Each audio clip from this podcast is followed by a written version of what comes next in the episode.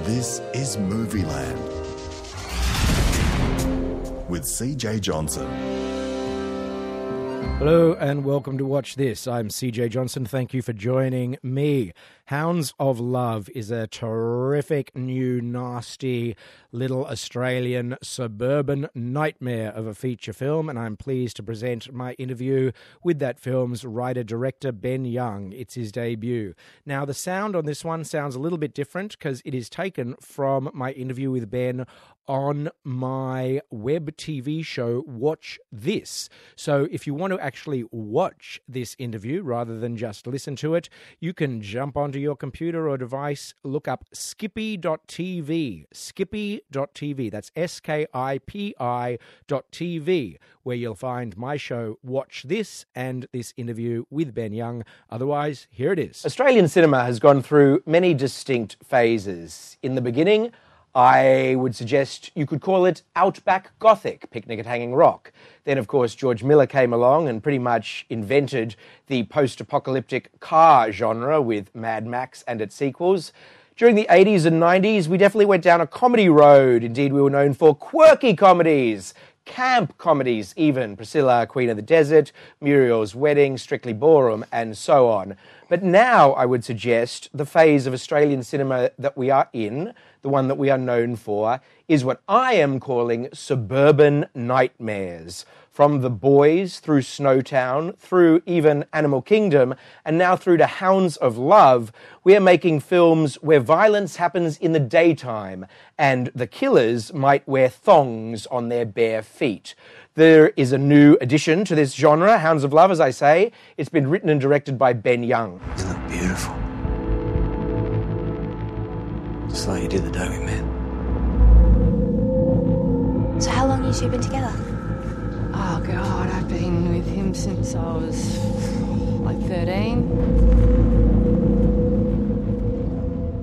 So your film is, I would suggest, this suburban nightmare. You know, there's blue skies while violence is happening, and it could happen, you know, at 11:40 a.m. on a Wednesday. There are characters in it who wear thongs or bare feet while they are committing heinous heinous acts. You know, these are not stereotypically like Hollywood villains. They're, they're real life villains, and there is a social realism element to all of these films we're talking about. But this one in particular has a very original take. Like there is, there was a captivity, female captivity movie a couple of months ago called Berlin Syndrome, but that pretty much went straight down the genre line. But this film, Hounds of Love, your film, I have always wondered when I've read about a couple that take a woman captive for sexual pleasure or you know sexual torture essentially. Because I've always wondered what's the woman doing in that equation? Mm-hmm. and it feels like this is the question your film is talking about with Emma Booth as that woman. Is that sort of the yeah totally. Uh, I had the idea for Hounds of Love. My mum is a uh, crime writer. She writes crime books fiction. mm-hmm. Um, and I was just at her place one day, and there was just this big pile of grisly true crime books. And she said, "Ah, I'm done with all of those. If there's any there that you're interested in, just just take it." And there was one on women who commit serial murder. And I said, "Oh, that's interesting. You know, I might be able to get an idea for a film from here because." You haven't, I at least haven't seen much of it, and I can't think of another film where women commit murder outside of serial murder.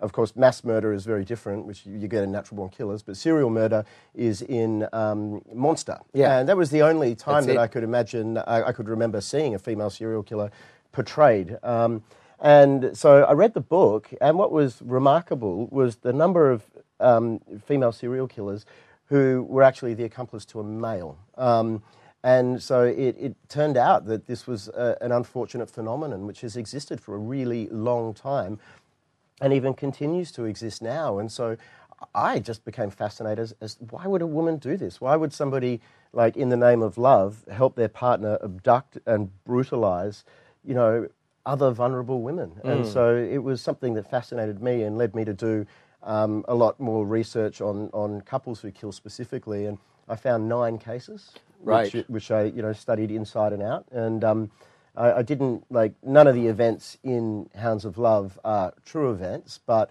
I would like to think that the psychology of the relationship is pretty accurate because it was amazing when I was doing this research. It was it was like clockwork. Every single one of the relationships was the same. It was about an incredibly vulnerable woman meeting a sociopathic man who would make them feel loved for the first time. And then he would pull the rug from underneath them and just break them down, and they would just come crawling back to him. And so they ended up completely dependent on him and with no identity of their own outside of him. And so every time he'd break them down, he would, um, you know, force them into doing more and more little things, controlling them in a greater and greater manner until eventually he can use them as a tool for him to commit his own sadistic, you know, sexual fantasies, often which involve murder. That makes so much sense. And as I say, your film literally provided me with answers because I have always wondered how these women get involved in these awful cases. Because you know that it's the man that's leading them, but the, the sort of intricacy and the way that you frame the relationship, which is uh, portrayed by Emma Booth and Stephen Curry in Hounds of Love, just makes so much sense. The, the way that he manipulates her and the modes of manipulation, it all sort of falls into place. Oh, and you. I know that these these crimes have occurred in Britain and Scotland Yep. and Canada and US, yeah. and Australia. Yep. Right. So, is the one particular couple that yours is kind of based on, or it's just all of them uh, in, Yeah, in your imagination? yeah. I, I don't want to mention any of their names Sure. because part of why I decided to make the film fictitious is because I didn't want to. I don't think these people deserve any form of notoriety at all. Yeah, Uh, there, there was a couple who influenced the film more than others, and that was a Canadian couple. Um, and uh, yeah, but all of them, like I said, it was more about the psychology of the relationships, and they were all exactly the same, which Mm. is just it was just bizarre. Made me kind of realize, you know, like ha- what creatures of, of habit all humans are, as far as you know our psychology goes. Why do men need the women? Because there are so many examples of men who do this on their own, Yeah. or quite often in Australia with other men. Yeah. You know, the boys, awful stuff. Yeah. Why do men need the woman? serial murder is all about control. Um, the, the reason why uh, anybody commits serial murder is because taking somebody's life is the ultimate form of control. And what is another, you know, I, I studied a lot of serial murders as well, not just couples, just to try and get inside their head. And it's not uncommon. Strangulation is a very popular form um, of, you know, execution by serial murders.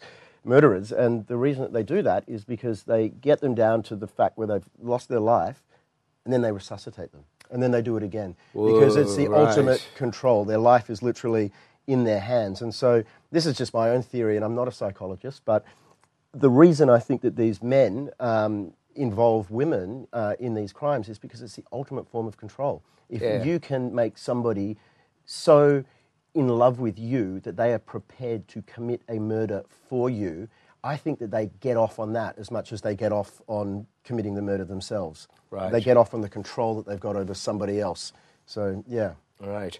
Um, your film is set in Perth. Yes. You're from Perth. Yes. It's set in 1987. Yes. Very much in the summertime. It's a really hot film. It's, its heat is very tangible.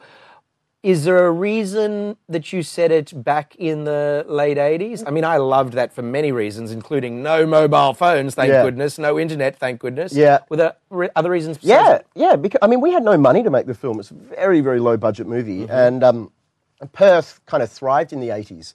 So there was, there still is, like, excuse me, whole pockets in Western Australia that look exactly the same as they did Right. in the '80s. And so, like, because this film, you know, Hounds of Love, in many ways is a genre film. There are so many low budget genre films coming out all the time that I had to find a way to try and make this one a little bit different.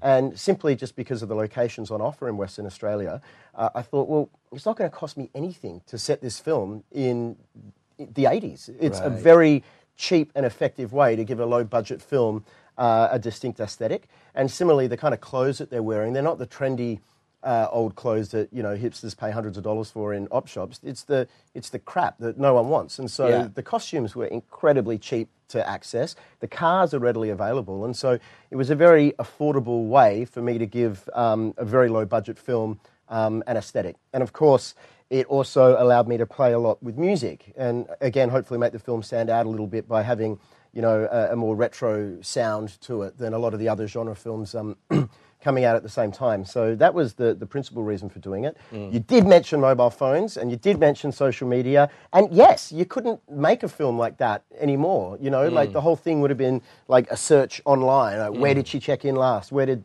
this happen? And, Uh, no one wants to watch a movie about someone sitting at a laptop. So um, it was, uh, yeah, my lazy writing also was a big reason why I set it in, in the time that I did. If we're going to look at Hounds of Love along with Snowtown and The Boys, which is sort of how I see it as these sort of suburban nightmares, The Boys chose not to show any violence. Snowtown shows more violence than your film.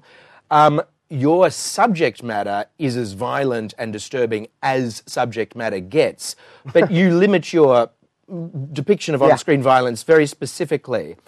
Is that something that you did from the outset, or fro, or did you do it in the edit? Did you shoot more? How how did you? Where did you draw that line for yourself? There's actually more violence in the film than we intended. Uh, okay. Like, and if this makes any sense, there's more violence in the film than we actually shot, um, and I'll explain how that came to be Okay. shortly. Um, but yeah, because I I knew that the acts that these characters were committing were so heinous that.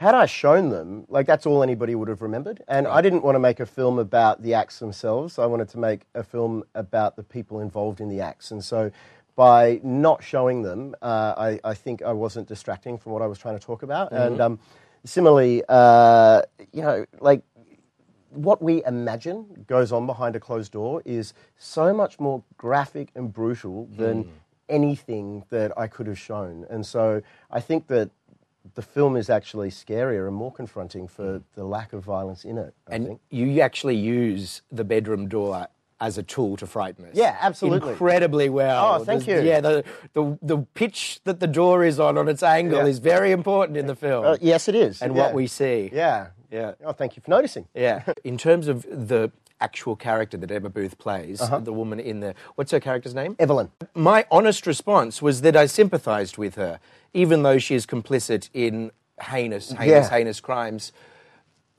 Is that where you want us to be? Because that is a tricky thing to have written.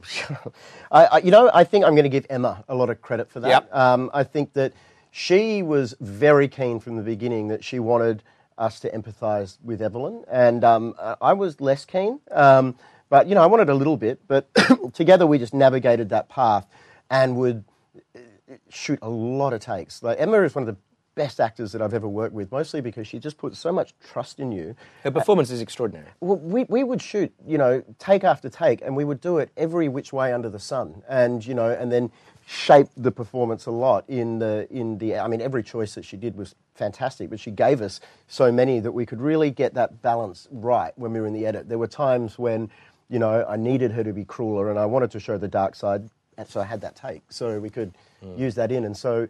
Yeah, it was a very difficult path to navigate to try and get that right, and so I'm, I'm glad to hear you, you're suggesting that we did. Yeah. Now, her character has an enormous backstory. Mm-hmm. Was there more of that ever in the script? Because I, I feel like you've given us just enough and let her colour in the rest. No, uh, you know, like because the film very much began as Vicky's film, and this is what I was talking about before. Um, Vicky is the victim. yeah, Yeah. because like on paper, you can't, you know, you couldn't make a film about uh, Evelyn's character because, like, you know, all the funding bodies or whoever you're trying to get money from would say, no, you have to like your protagonist, which I don't think is true. But That of- old thing. yeah, it's it's You not don't true. like the protagonist enough. Yeah. So she definitely is the protagonist. I think she is. Yeah, she became I the do, protagonist yeah. in, in the edit, you know, but on the page she wasn't. It was Vicky's story.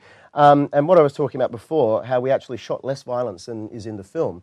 That first 10 minutes, which has almost got no dialogue in it, um, which is, uh, you know, the, the netball moment, and then it's the first murder that they committed.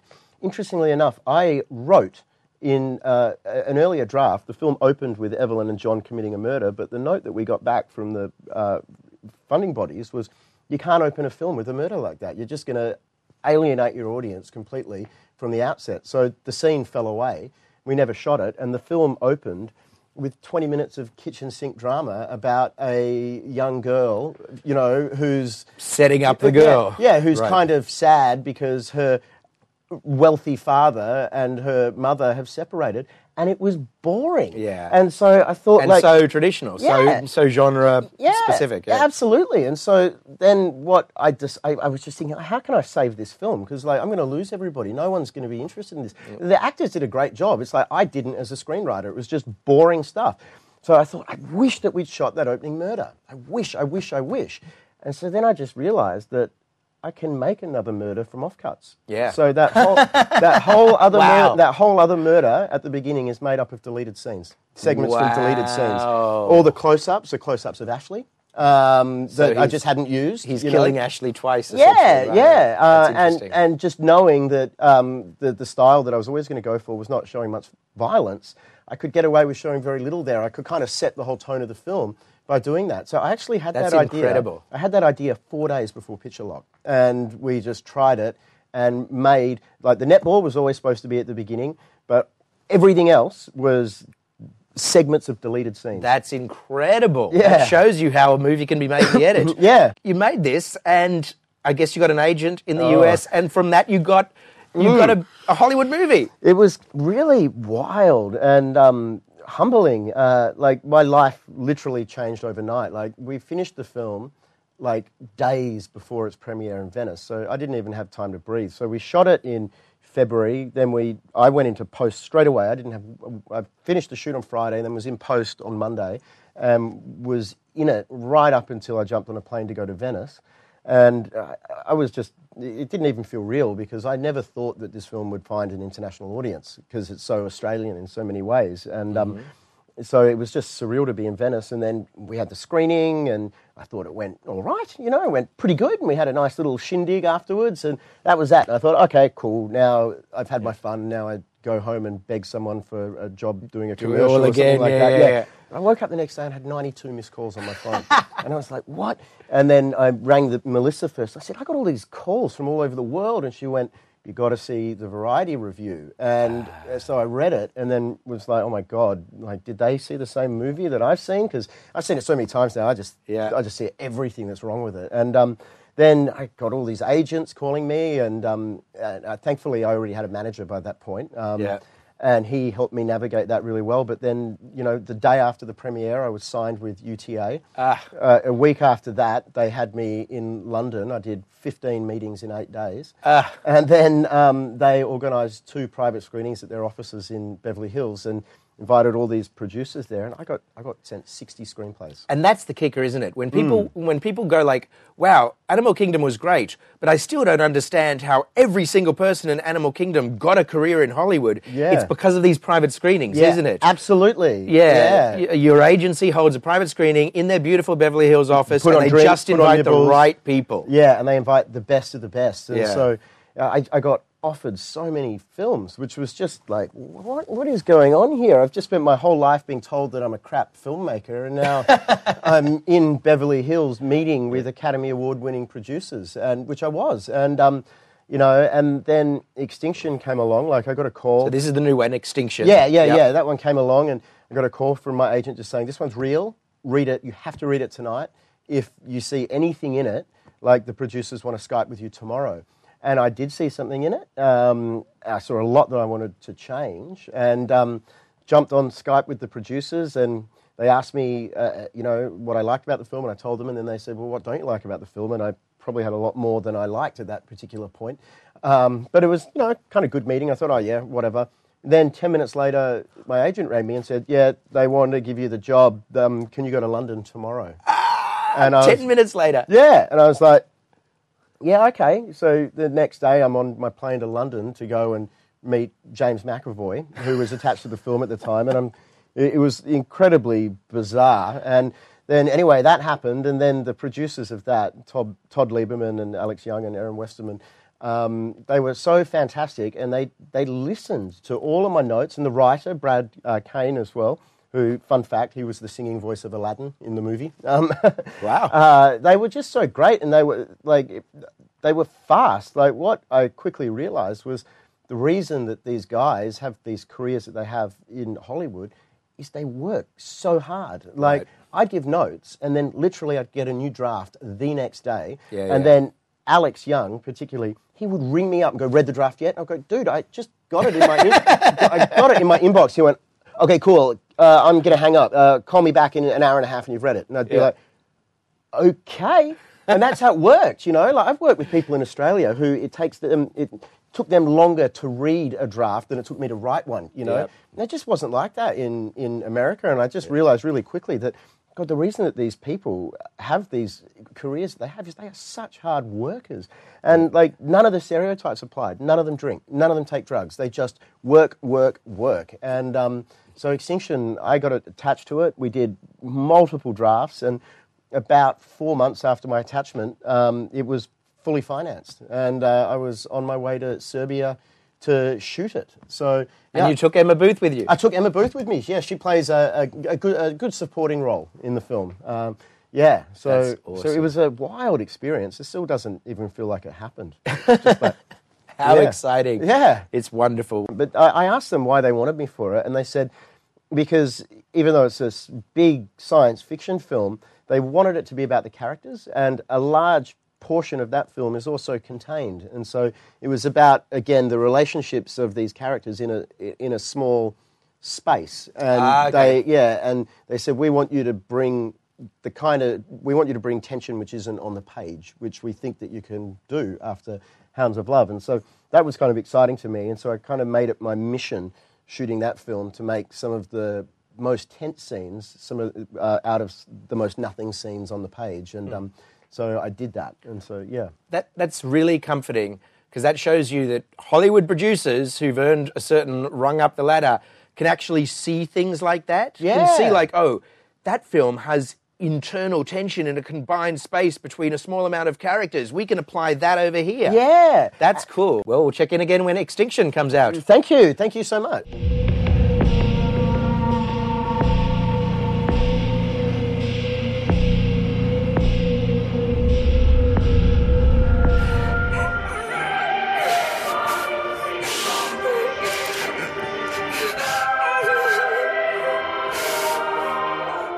For my review of the film, needless to say, it's obviously a captivity thriller, another female in captive thriller. But unlike that film Berlin Syndrome from a couple of months ago, it which focused on a young, attractive woman held captive, this one really, well, you've heard in my interview, the protagonist is one of the captors, and that is so interesting.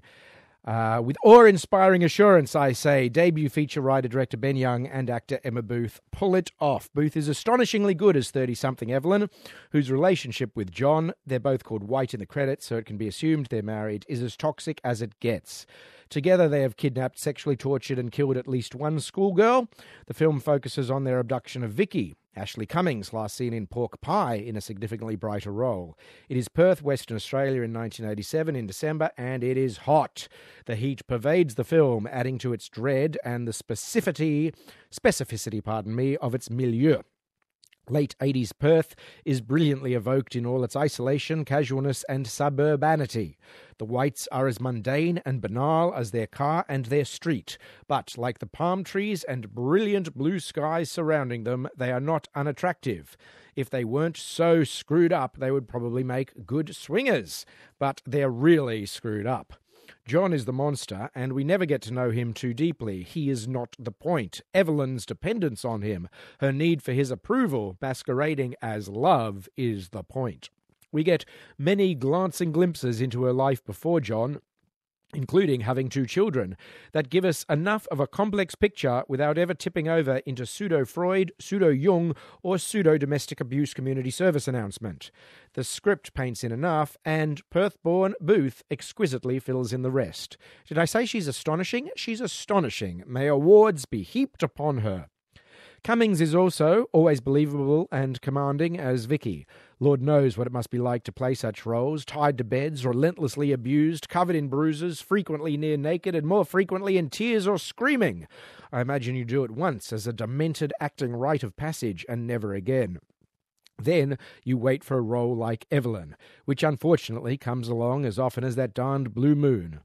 As John, Stephen Curry's performance is appropriately cold, manipulative, and creepy, but doesn't equate to the revelatory castings of predecessors Nicholas Hope in Bad Boy Bubby from 1993, David Wenham in 1998's The Boys, and Daniel Henshall in Snowtown from 2011.